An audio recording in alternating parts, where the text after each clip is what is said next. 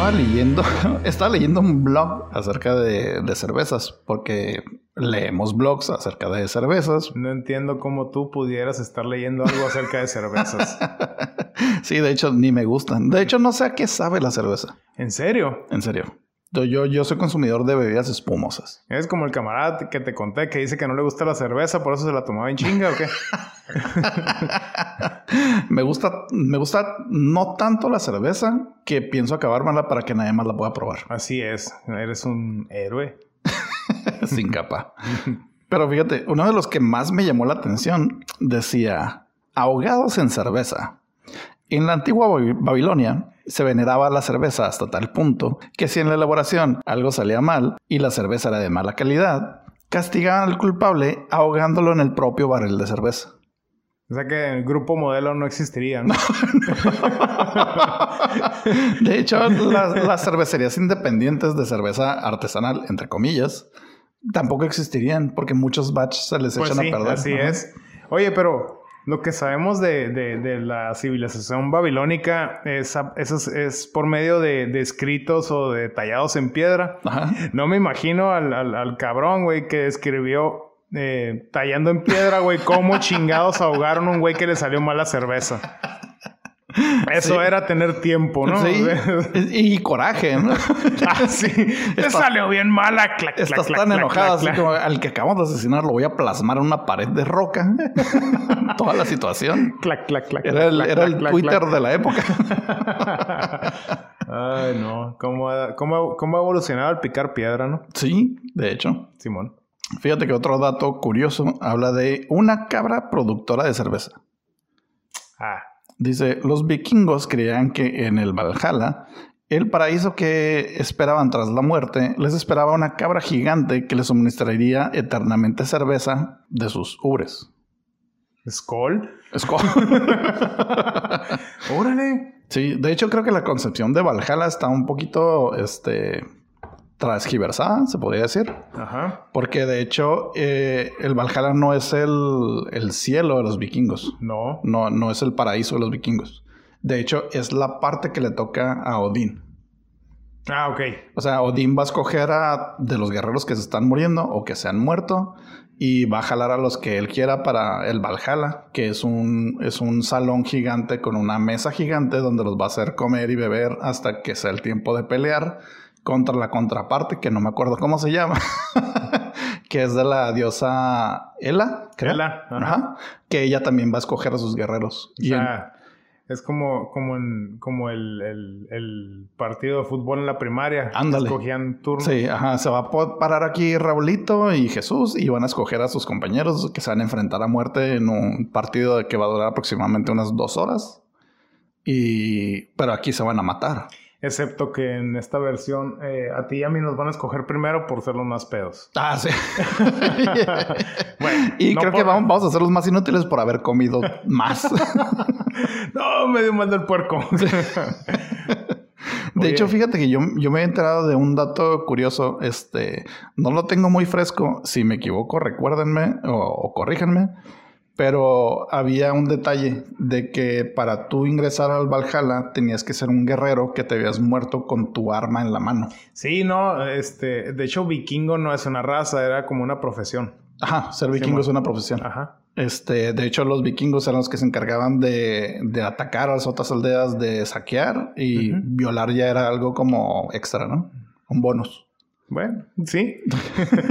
Conquistar. Estamos hablando de esas épocas. Ah, bueno, a lo que iba yo con lo de tu arma en la mano es que decían que, por ejemplo, si tú morías en una batalla disparando un rifle o una pistola o algo que disparara balas, el arma se considera la bala porque es con lo que matas con lo que matas. Entonces, Entonces tenía que estar cargada. No, cuando tú aparecieras en el Valhalla ibas a aparecer con un puño de balas en tu mano. Bueno, son las, son las letras chiquitas, ¿no? De los contratos, eso. Ay, güey.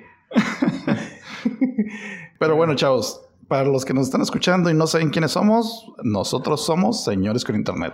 Somos un grupo de señores que tiene acceso a Internet y a veces leemos, leemos, y a veces leemos. a veces leemos blogs de cerveza que están muy interesantes. De hecho, sí. ¿eh? Mi nombre es Iván Ramírez y conmigo en la mesa está mi compañero y amigo Mauricio Ruiz, alias el Malva. ¿Cómo estás, el Malva? Yo no soy borracho.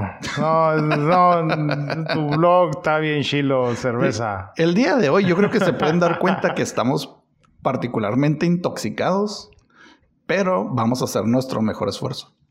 Claro que sí. Ok, chavos. Eh, la primera historia que les voy a contar es un juicio de Ashford versus Thornton. Así se llama. Thornton. Ajá, Como Billy Bob Thornton. Ándale, precisamente. Pero no es él. ¿Es pariente?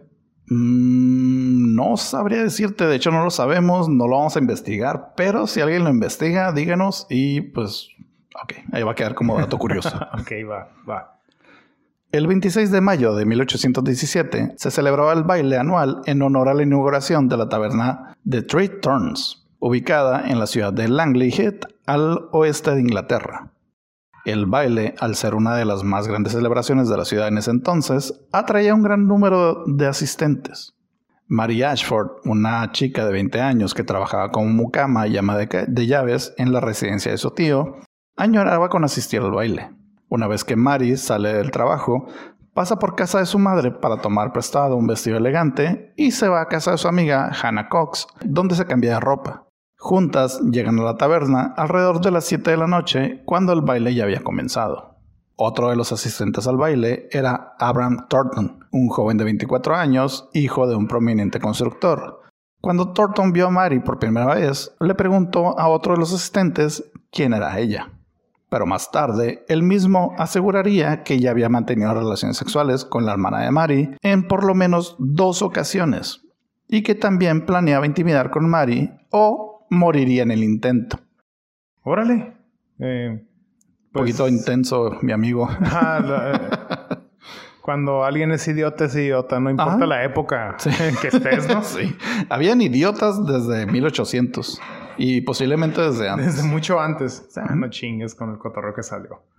El resto de la noche, Thornton se encargaría de atender a Mary y ella parecía gustar de su compañía. Los jóvenes bailaron y conversaron como si se conocieran de años, Aproximadamente a las 11 de la noche, Hannah comenzó a pedirle de forma muy insistente a Mary que se fueran del lugar. Cuando salieron, Thornton las abordó y les pidió a Mary permiso para acompañarlas a casa. Durante todo el camino, Thornton caminó junto a Mary, mientras que Hannah lo seguía unos pasos atrás. Poco antes de llegar a la casa de Hannah, Mary le dijo que se iría a la casa de su abuelo, pues quedaba más cerca de su trabajo. A pesar de que era cierto, Mary no recordaba que había dejado su ropa de trabajo en casa de Hannah y debía volver por ella para entrar al trabajo al día siguiente. Chale. o sea, Hannah y Mary van a una fiesta en una taberna, conocen al señor Thornton, él las acompaña de regreso a la casa y es cuando Mary dice, ¿sabes qué amiga? Este, tú vete para tu casa, yo me voy a la casa de mi abuelo con este acompañante y nos vemos otro día. Alrededor de las 2.45 de la noche, un trabajador de limpieza vio a Thornton abandonar la casa de un amigo acompañado de una chica. El trabajador dice que saludó a Thornton, pero la chica mantuvo su mirada al suelo en todo momento. Poco antes de las 4 a.m., Hannah es despertada por Mary, quien había vuelto para recoger su ropa del trabajo. Mary estaba muy apresurada y dijo que tenía que estar en la casa de su tío antes de que él saliera al mercado por la mañana y sin más se fue corriendo. Un hombre que había salido de la taberna, ya siendo de madrugada, dijo haber visto a Mary caminando apresuradamente por la misma calle. Todos estos datos son importantes porque estamos creando el caso criminal. Sí, es, sí, yo me quedé, a ver, ¿por qué te brincas un poquito de tal persona tal persona? Pero es como una reconstrucción de los hechos. Ajá, todo tiene que ver. Simón, Simón. Alrededor de las 6 de la mañana, otro trabajador de limpieza encontró artículos de mujer cerca de un pozo de agua. Uno de estos artículos era un zapato de mujer manchado de sangre. El trabajador dio la alarma y fue entonces que las autoridades encontraron el cuerpo de Mary sumergido dentro de un pozo. Mames. Ajá. O sea, hasta donde sabemos ahorita, Mari salió con su amiga Hannah de la fiesta. Sí. Se fueron, eh, dejaron a Hannah en su casa. Cuando regresó Mari por la ropa, un trabajador de limpieza la vio corriendo cerca del bar. Ajá. Y otro trabajador de limpieza más tarde encontró los artículos de, de Mari y encontró uno de los zapatos. Cuando llegó la policía, encontraron el cuerpo de Mari dentro del pozo. O sea que el margen de tiempo en lo que pasó lo que vaya que pasó fue muy poco. Ajá. No, no, no fue un secuestro, digamos, no fue un... No, todo pasó esa misma noche. Simón, Simón, no, una privación, pues. Ajá. O sea, pasó ahí. Va. Un par de trabajadores de una fábrica cercana al pozo encontraron un juego de huellas en la recién cepillada calle, a las de las cuales se pudieron deducir que pertenecían a un hombre y a una mujer. Las huellas se dirigían al pozo, pero solo las huellas del hombre tomaron otra dirección una vez que llegaron ahí. Las autoridades fueron a la taberna para averiguar quién había sido el hombre que salió con Mary, y varios identificaron a Thornton como tal, incluyendo el dueño de la taberna, Daniel Clerk. Cuando fueron en búsqueda de Thornton, lo encontraron caminando a medio camino de su casa y le pidieron que los acompañara, pues hasta este momento él era el principal sospechoso. Una vez de vuelta a la taberna, Daniel le contó sobre la muerte de Mary y Thornton dijo que había estado con ella hasta las 4 de la mañana y después Red se regresó a la taberna. Picado el vato, ¿no? Dijo, no, ¿sabes qué? Sí, ocupo ir a pistear un poquito más. A Ferrafter. A Ferrafter, ese término está ahí chilo, güey. El asistente del magistrado, Thomas Daniels, se encargó de interrogar a Thornton tan pronto como fue puesto bajo arresto. Sin embargo, Thomas no tomó notas de la declaración y después no pudo recordar gran parte de lo que había hablado con Thornton. Aún así, dijo que Thornton había admitido haber tenido relaciones sexuales con Mary la noche anterior. Ok. Al momento de ser encarcelado, el magistral William Bedford mandó inspeccionar a Thornton la inspección reveló que Thornton estaba vistiendo ropa interior con manchas de sangre, sus zapatos fueron removidos y enviados a los trabajadores de la fábrica para que pudieran compararlos con las huellas que habían encontrado. Los trabajadores concluyeron que las huellas coincidían. Un examen post-mortem reveló que Mary había fallecido por ahogamiento y que las únicas marcas en su cuerpo eran dos laceraciones en la zona genital. También se concluyó que el sangrado se debía a que Mary se encontraba menstruando en ese momento y era muy posible que haya sido virgen antes de su encuentro con Thornton. Thornton fue a juicio por los cargos de violación y homicidio de Mary Ashford. El juicio duró apenas un día y la deliberación no tomó más de seis minutos. Cuando volvió el jurado, encontraron al acusado inocente de todos los cargos. Aparentemente, a pesar de toda la evidencia en contra de Thornton, no había motivo o elemento definitivo que lo inculpara. Según dijeron miembros del jurado, entre comillas, preferimos dejar a un asesino en libertad a mantener preso a una persona inocente. ¡Sos mamón! no, está, está, su lógica, ¿no? Eso dijeron. no, no, sé si clasificarlos como muy buenas personas al querer dejar así como... prácticos. Ajá, no vamos a meter a la cárcel a alguien inocente, preferimos que si es culpable, este, ande rondando por las calles. Sí, porque con toda esa lana que se ahorran, pues ya tienen para pavimentar todas las calles de Londres, ¿no? Seguramente. Sí. Bola de idiotas, güey. Tienen dinero para limpiar el pozo. para taparlo. para poner un letrero. Cuidado con el pozo. Sí. Favor de no mantener relaciones sexuales en el pozo. Ay, güey. La liberación de Thornton causó mucha indignación entre los pobladores de la ciudad. El caso había sido bastante mediático para la época y mucha de la propaganda que se distribuía acusaba abiertamente a Thornton de ser un violador y asesino. Así también, los periódicos locales comenzaron una campaña para reunir fondos y que se volviera a enjuiciar a Thornton. El 1 de octubre de 1817, el hermano de Mary, William Ashford, ingresó los papeles de la apelación y Thornton fue puesto nuevamente bajo arresto. Esta vez el caso se pasó a una corte capital y Thornton fue enviado a Londres. Ah, pesado, ya se puso denso ahí. Sí. Ya, para que ya, ya sonó, ya sonó el, tema de la ley y el orden. Simón. Ya con jueces con peluca así, sí, sí, ya. acá machín. Peinaditos. Simón, Simón. La corte fijó como fecha del juicio el 17 de octubre de 1817 para darle tiempo a la fiscalía de reunir más evidencia en contra de Thornton y a la vez que él pudiera buscar asesoría en su defensa. Cuando el día del juicio llegó, Thornton, quien se encontraba sentado frente al magistrado, alza la voz y dice, Me declaro inocente y estoy listo para defender mi inocencia con mi cuerpo. ¿Mande? Acto seguido. Perdón. acto seguido, se le hace entregado un par de guantes de piel, se pone uno y lanza otro frente a William para que se lo recoja en símbolo de aceptar su propuesta de, entre comillas, juicio por combate. ¡No! sí. Va. Ya, ya, ya. Para entrar un poquito en contexto, el juicio por combate era un método en la ley germánica en el que se podía procesar a un acusado en el caso de no haber confesión o testigos de un asesinato. Esta ley entró en vigor poco después de la invasión noruega a Inglaterra de 1066 y el acusado solo podía solicitarla si no era atrapado en el acto, si no había escapado de la cárcel o si no había suficiente evidencia en su contra. Otras de las formas en que se te era denegado este derecho es que fueras menor de edad, que fueras anciano, discapacitado, ciego o mujer. Demonios, bueno. Sabemos, sabemos este, que eran otros tiempos, ¿no? Sí, era otro, México totalmente. ¿Otro México? Sí. Oye, este, está, está en cura porque eh, para cuando salga este episodio, creo que van a ser los 10 años de Game of Thrones, de que salió la serie. Y mucha gente supieron lo que era el juicio por combate después de... Lo, aplicaron. Ajá. Este, en, la pelea de la, Red Snake contra la montaña. Creo que fue, creo que fue la quinta, sexta temporada. Por ahí. De hecho, creo que también en, Vikingos pasa eso. Ah, en la primera temporada de Vikingos pasa lo mismo. La idea alrededor del juicio por combate es que el acusado y alguna parte de los afectados se batieran en un duelo a muerte con espadas. Si el acusado era derrotado, pero aún se mantenía con vida, este era colgado en la horca en ese preciso momento.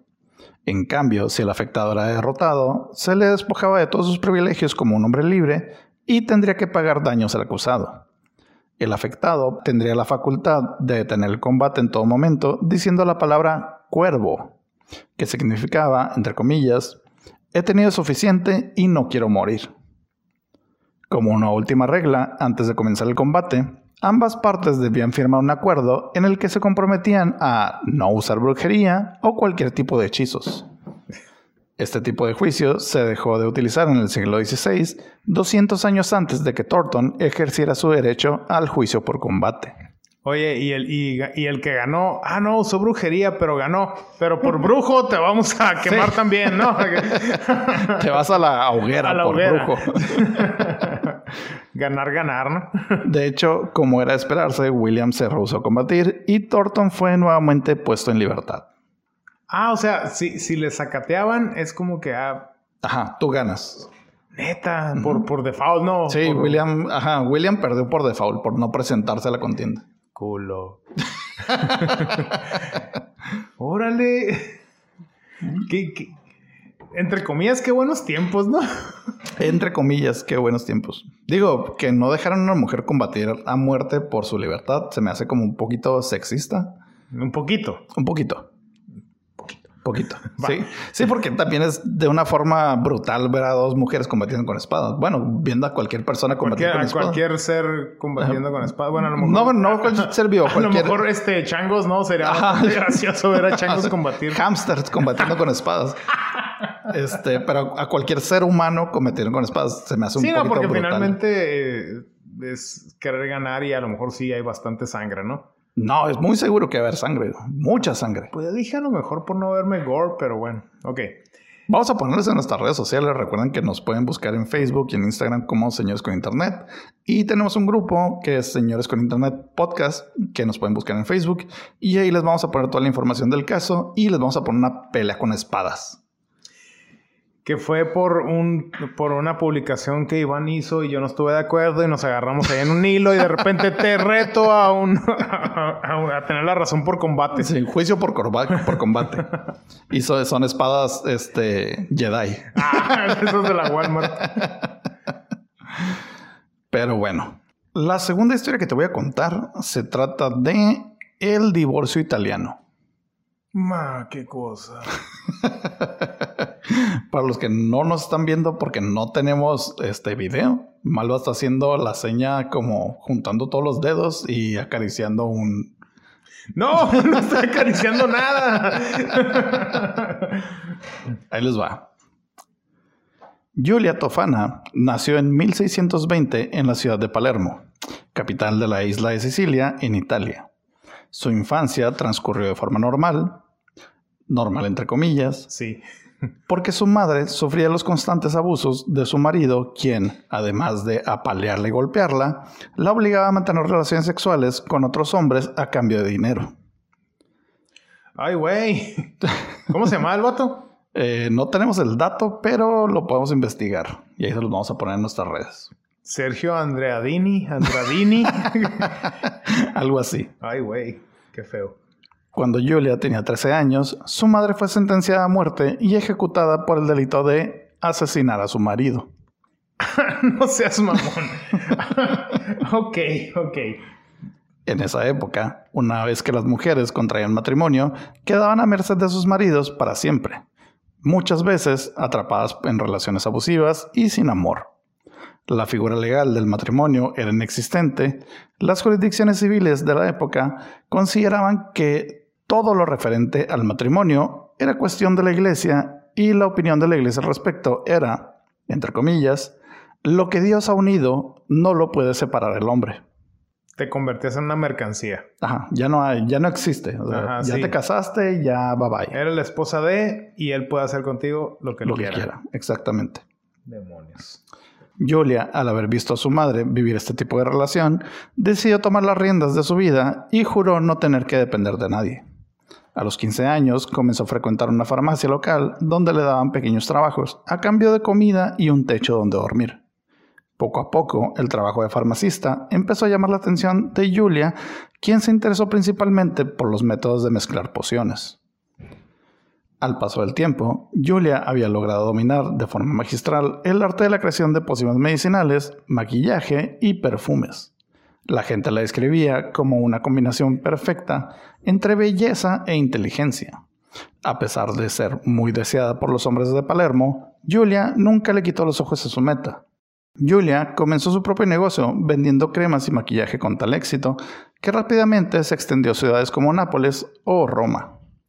A pesar de que sus productos eran de excelente calidad, había uno que destacaba del resto. Una mezcla conocida como agua tofana fue el pilar de su negocio. El agua tofana era un líquido incoloro, inodoro y sin sabor que contenía arsénico, plomo, belladona y un cóctel de otros químicos que eran mortales al ser consumidos. Todos los venenos que se te puedan ocurrir estaban ahí. Ahí estaba. Sí, veladona. Todo lo que no causaba color, este, odor o sabor. Sí, indetectable al, al ingerir, ¿no? Así es. Va un peligroso veneno en un hermoso envase de vidrio, el cual sería posteriormente conocido como el divorcio italiano. ok, qué poético. El oscuro secreto del negocio de Julia era que vendía agua tofana a mujeres desesperadas atrapadas en un matrimonio abusivo, el cual la única salida era la muerte para cualquiera de las dos partes. Las mujeres llegaban al negocio de Julia por recomendación y después de contar sus historias, Julia las proveía de maquillaje y una pequeña botella de vidrio que aparentaba ser un perfume o un aceite curativo llamado maná de San Nicolás de Bari, el cual goteaba milagrosamente de los huesos del santo. Ah, ok, sí. de hecho, fíjate que ya hablamos de San Nicolás de Bari, que es el primer Santa Claus de la historia. Simón. Y sus huesos están repartidos por todo el mundo. Y aparentemente los huesos de San Nicolás despiden un aceite milagroso que cura. O pero, mata. Ah, pero no sabemos. En este caso, mata. Ajá, mata. Una vez que las mujeres adquirían el veneno, solo debían buscar el momento perfecto para verter un par de gotas en la comida o bebida de sus maridos. Al poco tiempo, los hombres presentaban síntomas como cansancio extremo, dolor estomacal, sed extrema, vómito, disentería y eventualmente la muerte. Qué tóxica. Súper. Oye, ¿y, y, el, el, frasquito donde estaba este, esta agua tofana era como la Venus de Milo? No, de hecho tenía la forma como de un perfumero, así como bien fancy. Sí, está, sí estaba bonito. De hecho, les vamos a poner la foto ahí en las redes sociales. Tenemos fotos del, del frasco. O ah. dibujos más bien del sí, frasco. Sí, sí. Pero no lo compren, no lo busquen. No, de hecho no. De hecho, que ya, no, ya no lo hacen. Seguro. Eh, no estoy tan seguro, pero. No, dime para ver si dejo que mi esposa escuche este, este episodio. O que te siga preparando comida. No, güey, sí, sí cocina chilo. Sí cocina chilo. Para salvaguardar su buen nombre, las mujeres lloraban la muerte de sus maridos y exigían un examen post-mortem, que por la época no arrojaba ningún resultado que pudiera indicar que la persona fue intoxicada. Indetectable, ¿no? Indetectable. nada, güeyes las mujeres pasaban por inocentes ante los ojos de la ley y después de esto, ellas podían libremente formar una nueva relación amorosa o vivir el resto de su vida como viudas respetables. Órale. En pleno siglo XVII, si las mujeres no querían entrar en un convento, solo había tres formas de hacer sus vidas. El matrimonio, mendigar o prostituirse aunque las dos últimas opciones parecían llevar una vida poco respetable, el matrimonio no era seguridad de una vida feliz, plena o larga. A menudo las mujeres, si no eran maltratadas por sus maridos, fallecían por complicaciones durante el embarazo o por complicaciones después de dar a luz a demasiados hijos. Una mejor opción era convertirse en viudas. Es por esta razón que el negocio de Julia prosperó en completo anonimato durante muchos años. Sus clientes solo compartían la información con personas de completa confianza y quien consideraban tenían la necesidad legítima de liberarse de sus opresores. O sea que estamos ante una de las primeras influencers, eh, coaching y todo eso. Yo te voy a enseñar, te voy a dar los conocimientos, eh, para que tengas una vida plena, tranquila, sin que te estén presionando, sin, que te estén en realidad, golpeando. Nada te voy a dar una botellita con la que vas a intoxicar a tu marido, se va a morir y vas a ser heredera de todo lo que tiene. Ok, lo, lo, chingón sí es cierto, ¿no? Es como que no tenía que verbear a la gente para que le compraran. Ya sabían a lo que iban. ¿Sí? Sabían lo que hacía. Mira qué chingonas.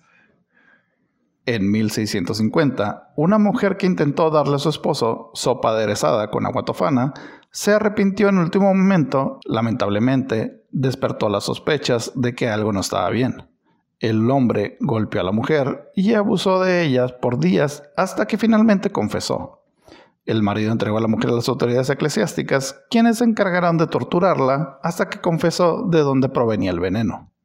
Ah, sapeó. El imperio que había construido Julia se vio comprometido y ahora era una mujer buscada por la justicia. Afortunadamente, durante estos años, Julia se había hecho de conexiones con gente de mucho poder, los cuales le dieron el aviso para que escapara antes de que las autoridades tocaran su puerta. Julia buscó refugio en un convento donde se le concedió, entre comillas, el asilo en sagrado, que era una ley medieval por la cual cualquier perseguido por la justicia podía acogerse a la protección de la iglesia y los monasterios la iglesia la perseguía y se fue a refugiar a la iglesia. Ajá. Bueno, ya sabemos cuál es el común denominador de aquí de la... Palabras más, palabras menos. Así es, así es. Bueno, jugó con el sistema, ¿no? Va. Precisamente. Dentro del convento, Julia siguió suministrando a sus clientes con agua tofana a través de sus conexiones en la iglesia. Esto duró hasta que se comenzó a correr el rumor de que Julia había contaminado el suministro de agua de Roma con agua tofana y una turba enardecida irrumpió en el convento, tomando a Julia por la fuerza y la entregaron a las autoridades. Julia, bajo tortura, confesó el asesinato de más de 600 hombres. Entre los años de 1633 y 1651, ganándose el apodo de, entre comillas, la reina del veneno. Y qué metalera, güey. Digo, 600 cabrones. 600. Güey, no chingues. Digo, está, está bien zarra el, contexto que nos que, trajo a que, a que tuvieran que usar ese método. Va. Este, y, fíjate, ¿no? O sea, el, el, detalle, siempre dicen que a un asesino en serie lo agarran por un error que comete él. Ajá. Pero esta vez empezaron a rastrearla porque una esposa se arrepintió de último momento. Sí. Entonces ni siquiera fue un error de ella. No. Tal vez en el método, pero pues ya el método no dependía de ella. ¿Sabes que Ahí está, ahí está. Sí, de hecho, todo estaba nada más hasta que al último momento la mujer dijo, ah, pues no lo voy a matar, le voy a quitar el bocado de la boca. Y él fue cuando empezó a, preguntarse, pues, qué es lo que tiene la comida. Y el vato la golpeó y todo. Y después la llevó a las autoridades donde la golpearon más, le fue más mal. Y haber dicho, madres, ¿por qué chingados no se lo dije? Ajá, porque no dejé que comiera. Exacto. Julia fue encontrada culpable de todos estos crímenes y fue sentenciada a morir en la horca junto con su hija y tres de sus asistentes. 40 de sus clientes de la clase baja igualmente fueron sentenciados y ejecutados, mientras que los clientes de clase alta fueron encarcelados o escaparon totalmente del castigo, alegando que nunca supieron que los cosméticos contenían veneno. o sea, estamos viendo mucho este machismo y mucho clasismo, en la época. No, hombre. Pues, yo soy de clase baja porque tenías veneno. No, no es que no era veneno, es un maquillaje. A ti no te alcanza para el maquillaje. Entonces, ¿por qué tienes maquillaje? Ajá. Y el de la clase alta es porque tienes veneno. Ah, pues que yo no sabía que tenía veneno. Pues maquillaje. Ah, no, pues que tú sí puedes comprar maquillaje. Es como eso cuando aventaban, que acusaban a mujeres de brujas y la avientan al, río. Sí. Si, si sale es porque es bruja y si se ahoga es que no era bruja. Ah, Simón, güey, está chila tu pinche lógica, güey. Y de hecho creo que ninguna salió. Mm, no.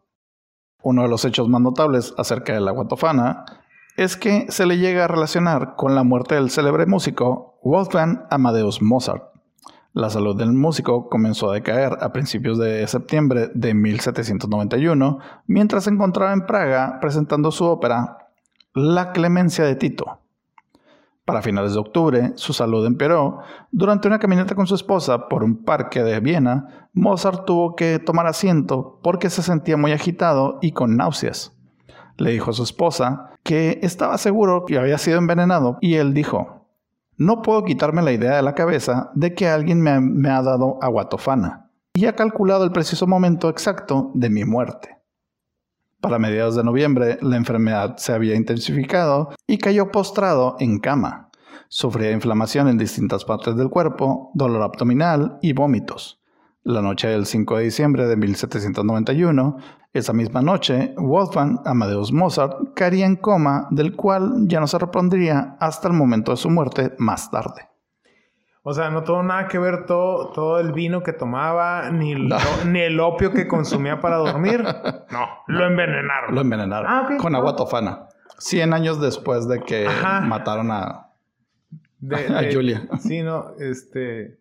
Pues sí, sí, no escucho esa música, ¿no? No, soy mamador de que, oh, sí, este, orquesta, la chingada. No, pues sí, miraba la película, la, de los ochentas. Amadeus. Sí, muy buena película. Sí, muy buena. Y, Búsquenla y, y mírenla. Está... De hecho, el vato, el vato yo creo que era de los problemas de ansiedad más cabrones que he visto, ¿no? Sí, de hecho, yo creo que tenía hasta algún tipo de autismo, porque, bueno, ahorita ya sabemos que ser autista te puede dar muchas capacidades mentales. así es, pero pero antes era perseguido eso, ¿no? O sea, Era, era, te tachaban de lo que quieras. Este, de hecho, en la película eh, lo, lo atosigaba. ¿Te acuerdas que este actor, se me olvidó el nombre, era el que le tocaba la puerta? Y traía, traía el sombrero y la, y la máscara. Mm, no recuerdo el nombre, pero, lo, sé de quién hablas. Lo estaba presionando para que sacara obras, pues, porque sabía el potencial y Amadeus había caído en un bache y ahí es donde el vato empieza a pistear y, para dormir, pues opio. De hecho, hay una anécdota que cuentan, este, no sé si sea cierta, pero eh, por ahí anda rondando, que dicen que en su lecho de muerte su hermana este, se dio cuenta de que Mozart estaba haciendo con los labios como la, el, ¿cómo se dice? la tonada, o se puede decir, de su última sinfonía como estaba tratando de crearla con... Todavía quería crear música en su lecho de muerte. En su lecho de muerte. Órale, órale. Y pues esa es la historia de la, pues, la, asesina en serie, pues... Por lo menos de Italia, ¿no? Quiero pensar. Yo quiero pensar que no hay nadie que haya matado a 600 personas así es que. Bueno. bueno, como asesino en serie, porque si los asesinos en masa pueden matar miles ah, o millones de solo golpes. pero ella fue así como gradual, pues. Sí, que, que, tenías un método establecido y no la detectaban y seguía trabajando. Es lo que es la diferencia con un asesino en serie o un asesino en masa. Sí, de hecho, ya habíamos hablado en, episodios pasados de la diferencia entre el, asesino en serie y el asesino en masa. El asesino en serie es alguien que lo hace gradualmente.